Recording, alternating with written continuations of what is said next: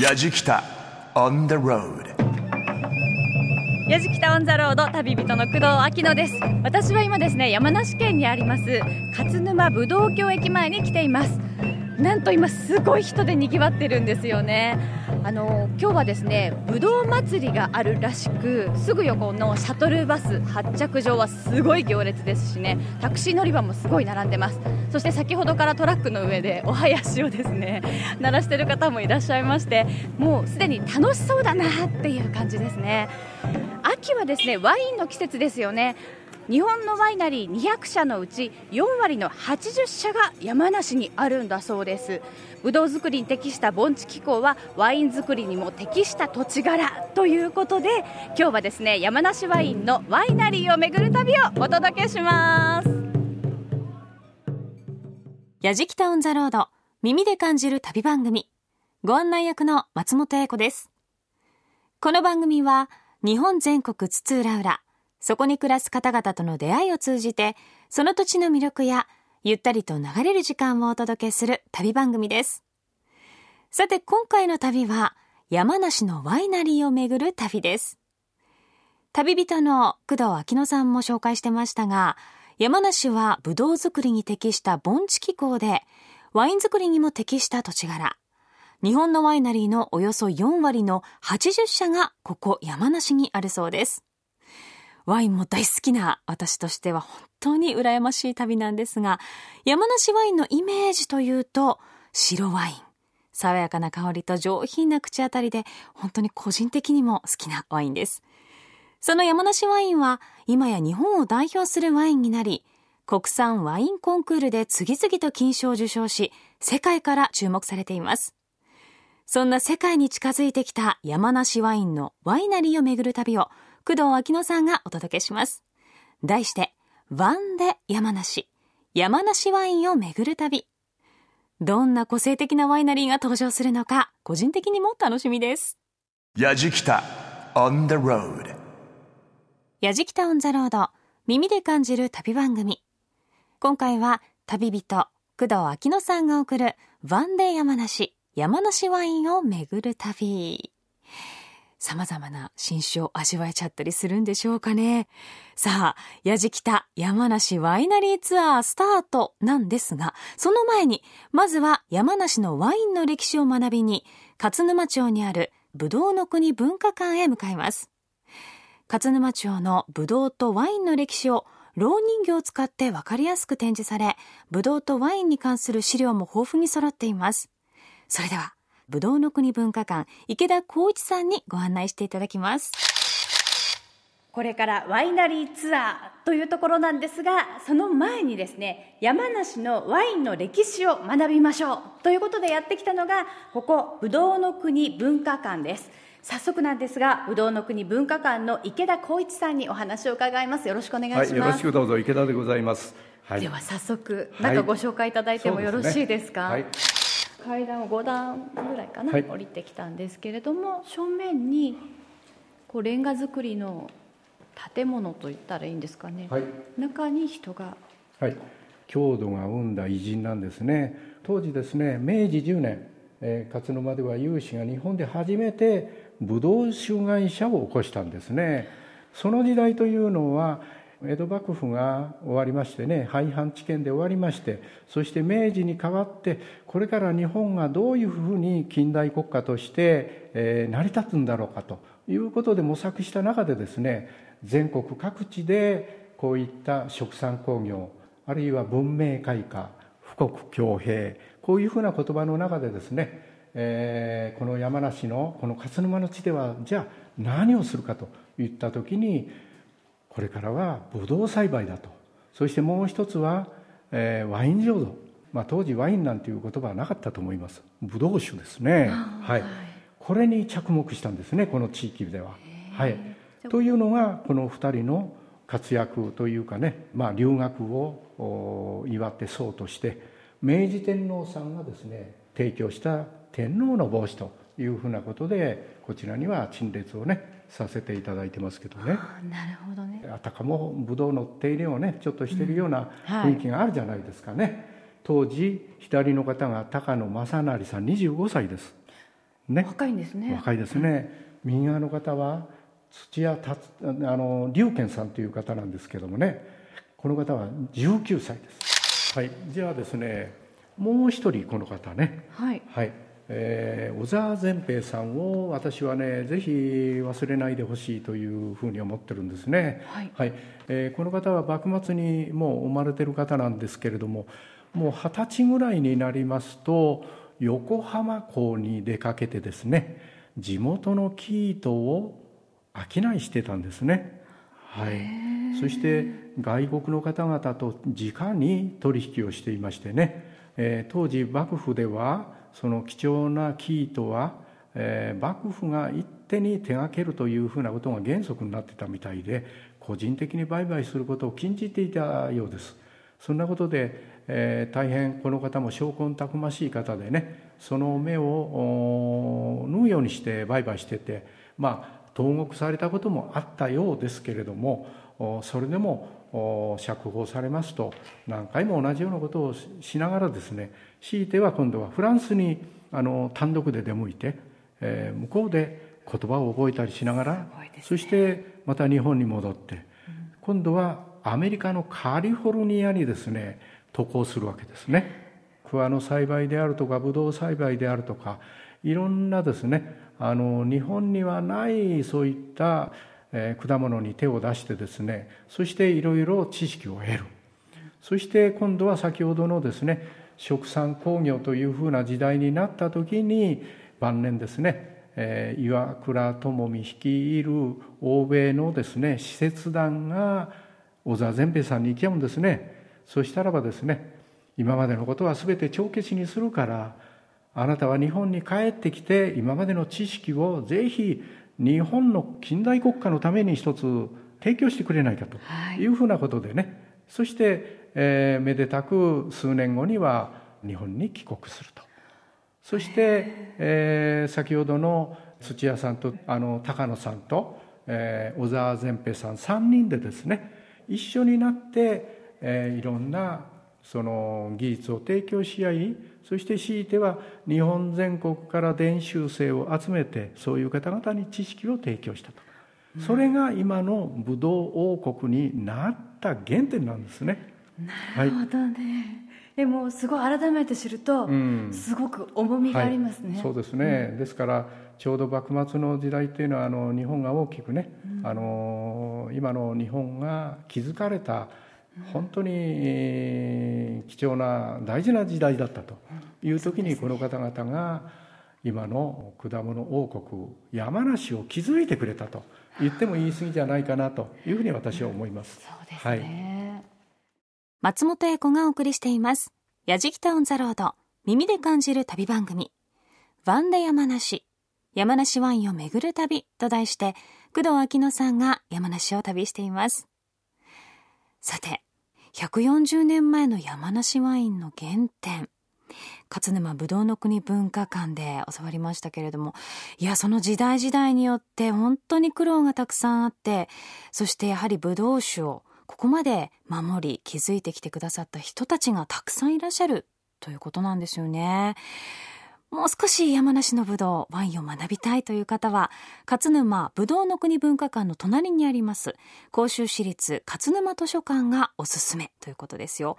ここには、おそらく日本一を誇るぶどうとワインの資料、本が揃っているということなので、まあ一日のんびりワインを学んでから、さらに実際ワインを飲んでたしなむというのもいいですよね。資料展、講演なども開催されているそうです。さあ、山梨ワインの歴史を学んだ一行は、ワインを楽しむには外せないスポット。甲州勝沼ぶどうの丘へ向かいます。ぶどうの丘は一面に広がるぶどう畑の小高い丘のてっぺんにあります。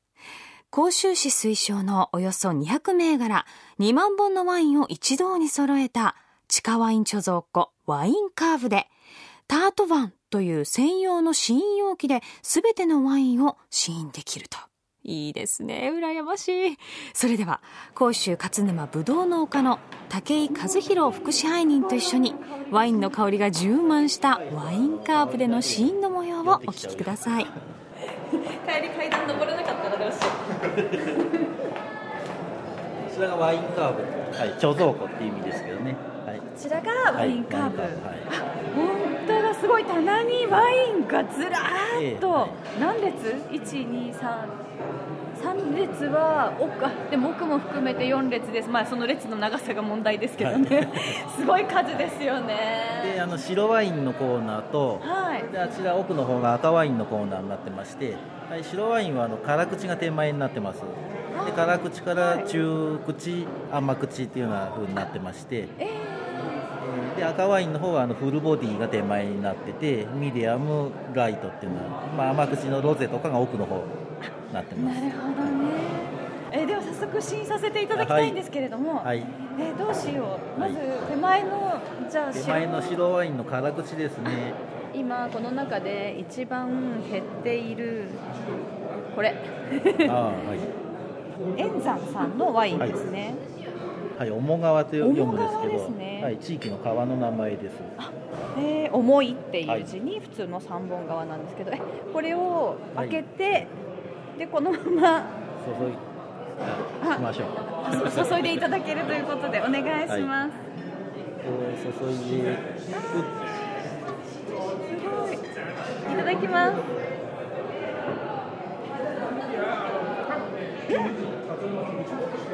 美味しい。口の中入れた瞬間に香りがふわーって鼻に抜けてきますね、なんで辛口なのでもうちょっとなんていうんですか渋い感じもあるかなと思ったんですけどやっぱり白ワインなのでさっぱりしるさってぱりしてますね。すごく飲みやすいし美味しい。当たり？私好みです。甲州ぶどうの種類になりますんでその柑橘系の香りとか、まあ、フルーティーな感はい。じすると思うんですけど、すごくフルーティーな香りが、もう口に入れた瞬間に広がります、一番奥なんですけれども、はい。新酒解禁とありますがはい、大きな看板が。先月の29日に審査会がございまして、はい、そこで合格したものがもう入りたてです。まさしく本当に新酒っていうことですね、はい今年のの新新酒だし、ワインの種類としても新しいっていうことですね、ええそこで通ったものだけ、でそうです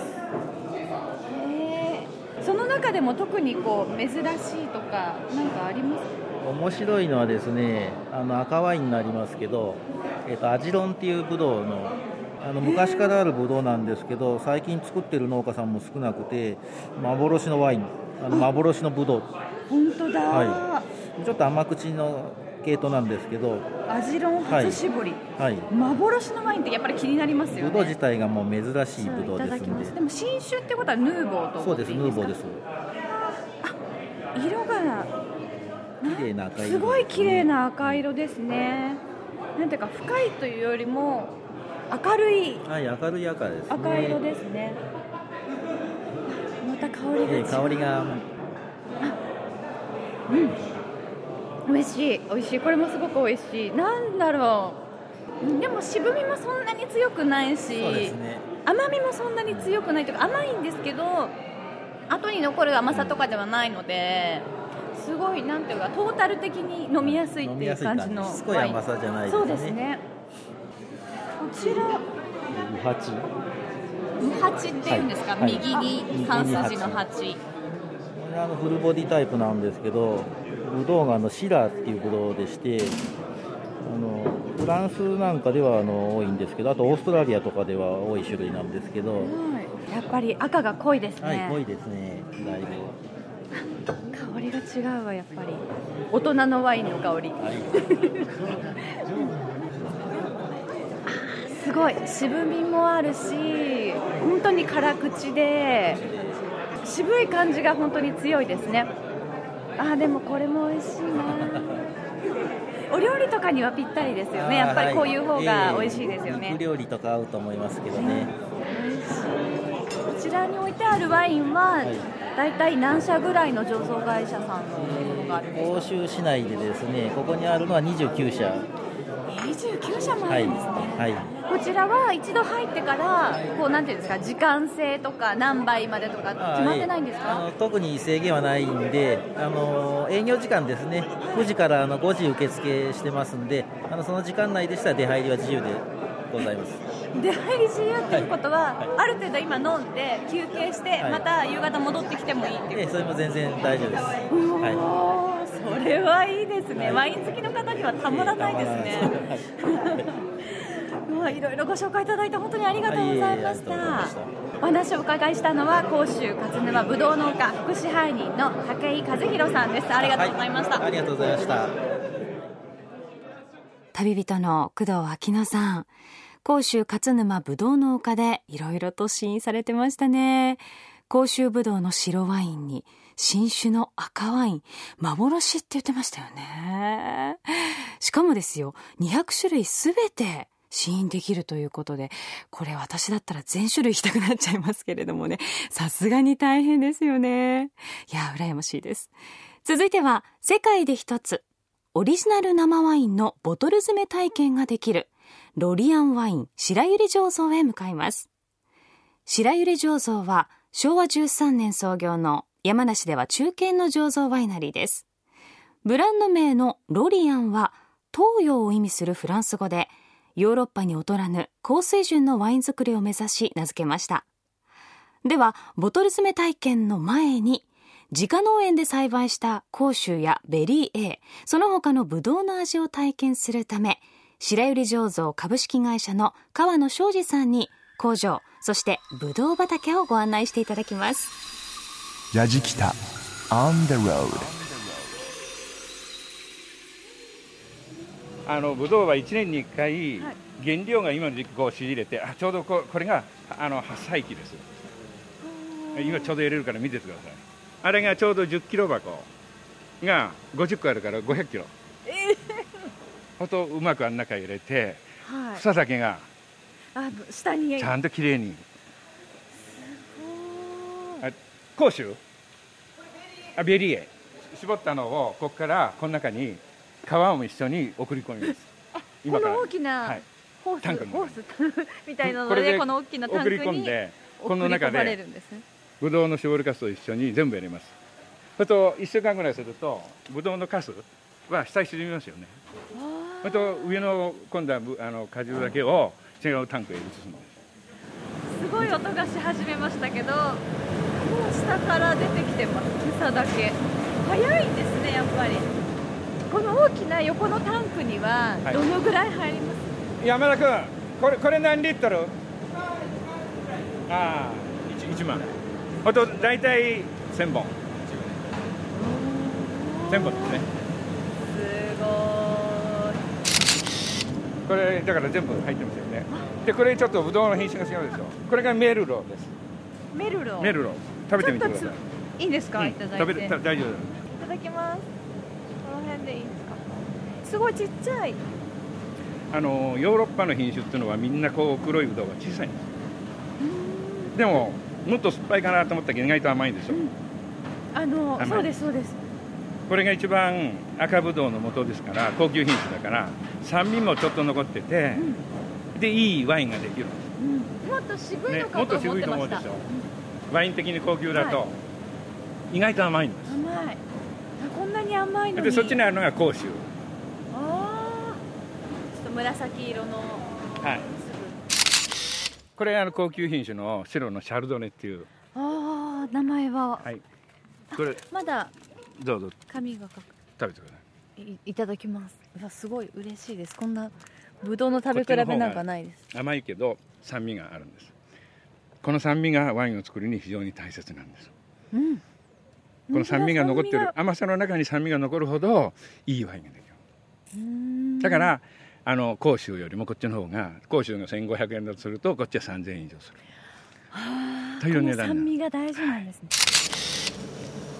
やっぱり日本は湿気が多いから、ここの感覚を高くするために棚作りっていうのが日本には一番適してるんです。あっちはどうしても低いじゃないですか、はい。ほんと病気がつきやすい。雨が降った後のだから日本のぶどうはみんな棚にして上を這わせて地面かここは風通しがいいから病気がつきづらい。そういうことなんですね。さっきワインの試飲でアジロンもナイアガラもいただきました。もう。あの去年も一番先新種で完売したのはアジロンなんですただ本数があのやっぱりアジロンってあの脱流するんですよね。あの東京までは生食で絶対に搬送する間にみんなポロポロ落っこっちゃうから商品価値がないんですよ。アジロンとナイアガラってのは、だからワインに適してるんです。そうなんですか。そうなんですよ。めちゃくちゃ甘くて美味しい。イアガラであれが先ほど飲んで言ってたアジロン味のそうなんですよ。なんかこれもねもうこれ9月なんですよ実は。こっちの方が早いんですだから結構ねもうねしぼんでるあもう。しぼんでる。でも香りは残ってます。あーすごい香りがします。これを食べてワインを飲むとねよくわかるんです。うんうん生の味で覚えといてワインを飲むとああこれがワインになったのねっていう感じでうん。わかるんですよ。美味しい。分かった。私アジロンの味が好きなんですよ。ヤジキタ On the road 松本英子がお送りしています。やじきたオンザロード。耳で感じる旅番組。ワンで山梨。山梨ワインを巡る旅と題して、工藤明乃さんが山梨を旅しています。さて、ぶどう畑でたくさんのぶどうをつまみ食い、食べ比べをした工藤さんですが、ワインにする前のぶどうそのものを食べられるというのもなかなか体験できないですよね。実際に食べると甘いぶどうもやがて辛口のワインに仕上がるということなので、その辺も面白いなと思いましたが。さあ、それでは、いよいよ世界に一つだけのワイン、白百合醸造だけの生ワインのボトル詰めを体験します。その工程というのは、まず、自分の手でボトルに生ワインを詰め、そしてコルク栓をして、さらに自分でデザインしたラベルを貼って出来上がりです。スペシャルですよね。どんなオリジナルワインが完成するんでしょうか？あれがコルクをするとです。手動で自分であの引いてあれを押すだけでもうコルクがすっとさない。瓶にまだ何も貼られてないですもんね。え私もいいですか？これ。やらせていただいてもじゃあどうぞ。えこれはどこでもいいですか？こちら側ではい。これで、瓶を刺してあの上に上げてこのこの黒いバーの上に置いてください。はい。上げておきます。上げあと自動て置きます、はい。あと自動的に止まります。なるほど。この上の四角いタンクの中から自然にこの、まあ、棒を伝ってそうですね。ええ。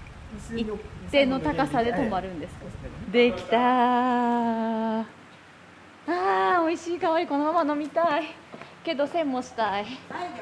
今日あはいありがとうございます。はい、えこれをこの台の苗の上に置いて乗せて、中身はナイアガラナイアガラそうなんですよ。すごい嬉しくなっちゃって。ね、コルク、このコルク。をコルク。はい、上に置けばいいですか、はい。真ん中に置いそれてからこのレバーをずーっと自分の方へ倒してください。ここを持って、はい。はい、これを引いてくるとコルクが圧縮されてでこれをこのまま下げるとこのまま蓋ができあ急に軽くなった。そして一押し。あスポンって入った。できあと中でキャップシールして。たはい。出来上がり。ありがとうございます。ラベルを書きましてね。はい。はい。じゃあ行きましょありがとうございます。うであちらへ座っていただいて今度はラベルを。でうちの場合はもうパターンを大体6つぐらい揃えてるんですけどはい。この間の八代亜紀さんは真っ白。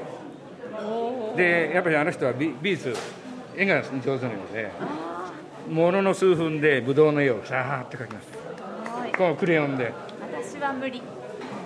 どうぞ。心がないから。オリジナルワインやじきたオリジナルワインは色塗りでいいですかね。ほらお絵描きした。ぶどうがあるやつに色塗ったらダメですか？何を描く？センスセンス。やじきた何描く？私何も考えてなかった。みんな何描くんですかこれ？思いつかないな。愛が足りないんじゃないですかね。ぁやじきた愛は関係ない。押してみて、ここ、ここ。押せばいいの。あ、離せばいい。あ勝手にくるくる回ってついたこれだと生ワインですよってことがあるから、生ワインは日持ちがしませんよって書いてあるんですね。注意事項が、なるほど、ね、生ワインですよ今。はい。でこれに入れて持って帰る私が一生懸命ラベルを書いてる間にいつの間にかご案内していただいた川野さんがいらっしゃらなくて。交代したの。いつの間にか社長に変わってらっしゃって、あのラベルありがとうございました、はいはいいえいえ。で今日は本当に貴重な体験いろいろありがとうございました、はいはで最後に聞いてらっしゃる皆さんにメッセージお願いします。あですからねあのこういうふうに、えっと、皆さんで来ていただいてってことはどういうことかっていうと要はワインっていうのはね要は水は一滴も入ってませんよとかですね。あとはその産地がねここにあってその産地で取れたブドウがあワインになってそれが消費者に行くよっていうね要は目に見えるっていうことが大切だよってこと。それには旅をしてここへ来てもらわないと分かりませんよってことなんですね。そうですでねですけど世界のワインどんなワインをねって見てもそのボトルの後ろには産地があるんだよ。こうやって産地があるとそのブドウの個性があるんだよだからどんな産地どんなワインでも一人ずつが人間と同じように個性を持って立派なんだよ。だから自分の嫌いなワインがあってもダメだよって言わなくて、ね、それを大好きだって甘口のワインの人もいるわけだから、ね、それぞれを尊敬を持って飲んでいただきたいよってことです。ですからワインには物語があるってことを知っていただきたいんですよってことです。はいありがとうございます。もうまさかこの人間とワインがこのリンクすると思っていなくてっていうかそういうふうに考えるとワインってさらに面白いなって思いましたそうですね。だからはい。まずバラエティーがあるってことがいいですよ、人間これぞれみんなね、はい。世界一の人間がみんな集まってるわけだから面白い構成だと思いますし、本当に今日はありがとうございまい。えした、とんでもございません。白百合醸造株式会社の代表取締役社長内田さんにお話を伺いましたありがとうございます本当にありがとうございましたやじきたオンザロード、ワンデ山梨、山梨ワインを巡る旅。生ワインのボトル詰め、楽しそうでしたね。どんなやじきたオリジナルワインが完成したんでしょうかそちらは番組ホームページの動画や旅日記でチェックしてみてください。続いては、伊沢温泉街にある本坊酒造、マルス山梨ワイナリーを訪れたやじきた一行。ワイナリーを見学後、工藤さんの生まれ年のワインを体験します。ご案内は本坊酒造株式会社山梨マルスワイナリーの本坊武郎さんです。工藤さんの年齢バレちゃいますよね。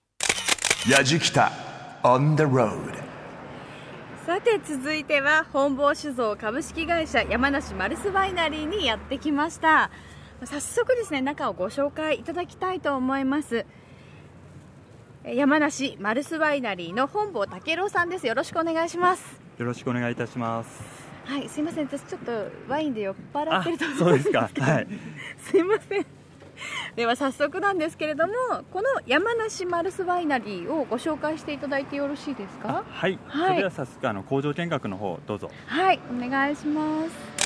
こちらのワイナリーの歴史と言いますと、どういったことになるんですか？えっ。とそうですね。もともと本坊酒造って会社自体がですね、あの鹿児島の焼酎を作っている会社でして、はいあの140年以上前から鹿児島でやっていたんですけれども、1960年からですね、この山梨県の伊沢の土地であのワイン作りの方も始めております。あ、ということはワイン作りももうえ何年になるんですかね？そうですね。もう55年近くということですね。そうなんですね。はい。えーこちらのワイナリーの特徴とかってありますか？そうですねあの、まあ、いろいろ特徴はあるんですけれども、まあ、いろんな山梨県のあの土地のブドウを使ってまして例えばあの韮崎市の保坂地区のブドウであったり、まあ、このワイナリーの近くの伊沢のブドウであったりいろんな産地の特徴を使ったあの個性的なワインを生み出してますああ、なるほどね。その土地のものを生かして、ワイン作りをされているということなんですね。そうです今階段をずっと降りてきまして、コンクリート張りのところで、はいもうひんやりしますね。なんか。そうですね、えっと、この先に行きますとあのワインを貯蔵しているあの樽庫がありましてちょうどあの熟成に適した温度でちょっとひんやりとした温度で熟成させております樽がきの樽がいっぱい並んでますね。そうですね。あのもう樽も、まあ、100種類200種類とたくさんあるんですけれども、まあ、産地によって樽を分けたりですね。ぶどうの品種によってこう樽を分けて保管しております。その脇にはえこれ壺みたいな感じなんですけど。そうなんです。あの最初の方にちょっとご紹介させていただいたんですけれども、まあ、うちどもがあの鹿児島で焼酎作りをもともとしていましたのであのその焼酎の亀を使ってワインを貯蔵しているんですよ。そうなんですか？はい。へええじゃあこの亀の中にもワインが入ってるそうですね。ワインが入っております。すごい。私100 160センチぐらいの高さがあるかな壺。150センチはありますね。口の部分合わせたらもうちょっとあるとそ思ううんですねですけど大きい亀だとそのくらいのすごい大きいですねえちなみに今年の出来っていうのはどうなんですか、今年の出来はですね、あの結構いろいろ難しい年と言われておりまして、はい。あのお盆前までは非常に天気が良くて暖かい天候だったんですけれどもあのお盆明けからちょっと雨が降ったりちょっと日が出ないあの時が続きましたので、はい。まあ、これからブドウがまあ回復してくれることをちょっと祈っているという状況ですね。その奥にある小さな壺の上にですね、年代が書かれたパネルもあるんですけれど、はい。それぞれにも札がかかってるんですね。そうですね。1900何年。はい、で最も古いものですと1961年からということになるんですけれども、おはい。ちょっとあの先ほどあのご説明いたしました、えー亀で貯蔵したワイン。でちょっとドイツのポートワインみたいな作り方でやっておりまして、まあ、1961年から、まあまあ、2000年ぐらいまで、まあ、生まれ年のワインを楽しめるということで各年代ごとにワインを保管しております。すごいですね、ここに来れば生まれ年のワインが飲めるっていうことですね。そうですね。飲みたいな。ぜひぜひ飲みたいけどえじゃあ本坊さんにだい。け年齢言うとかありですか、そうですね。はい。えオンエアしますか？あれでとりあえず 1970ラジキタ On the road このちょっとバーみたいなところに座らせていただいたんですがそして私の生まれ年のワインをお願いしてよろしいでしょうか？はい。はい。確かに。はい香りは渋い感じっていうかなんだろう強い。そうですアルコールは20%ありますので普通のワインと比べたらだいぶあ飲みやすいんですよ酔っ払ってしまいますね。本当だ、うん、味は割とさっぱりしてるって飲みやすい感じなんですけどアルコール成分がものすごいうわーって広がります同い年のワインはちょっと渋いかななんていうんですか深みが増してきた感じもありますけどね。と思ってるんですけど。まさにその通りどうしようこの20度のワインで。急に回ってきました私。だだいぶ顔も赤くなられてる。どうしよう本当に酔っ払ってきちゃったあの今日は本当になんかいろいろご案内いただいてそして生まれ年のワインも含めて試飲をさせていただきましてありがとうございました。ありがとうございました。あの非常に満足です。いません本当に真っ赤っかですよね。はいそうですね。すいません。あのそんな中なんですけれどもこういうワイン大好きな方に一言アピールお願いします。はい、えーまあ、今日聞いていただいて興味持っていただいたお客様にはですねぜひ一度来ていただきましてあの伊沢温泉の方にありますのでぜひあの本坊酒造マルスワイナリー楽しんでいただければというふうに思います、そうですよね。いろいろワイン飲んで温泉入ってって楽しみいろいろありますね。そうですね。ぜひ。い。ろいろお話伺ってありがとうございました。本坊酒造株式会社山梨マルスワイナリーの本坊武郎さんにお話を伺いました。ありがとうございます。ありがとうございます。今回の山梨ワインワイナリーを巡る旅ものすごく楽しかったです。あのワインの歴史も学びましたしワインのその原料というかブドウ自体をいろんな種類を食べ比べることもできたしもちろんワインを飲み比べることもできました。なんていうんですかね比べたことがなかったのでこんなにこうちょっとの違いで違うんだっていうのを実感できたことが今回一番すごく勉強にもなったし楽しかったです。あのぜひ皆さんもですね足を運んでその場で飲み比べたりとかあと漢字比べたりとかするだけでもだいぶ違うと思いますね。白百合酒造の社長さんが言ってらっしゃったんですけどワインはすごく個性があって、まあ、人間と一緒で。でブドウによってももちろん違うけどそのワイナリーによっても全然違うっていうこともお聞きしてなるほどなって実感しました。あの本当に皆さんもぜひ足を運んで比べてみてください。非常に楽しい旅になります。想像以上に。あの酔っ払ってますけどすいません。旅人は工藤秋乃でした。やじきた。On the road. Grooves and moves your day. ワンデ山梨山梨ワインを巡る旅と題してお送りしてきました。やじきたオンザロード。旅人の工藤秋乃さん。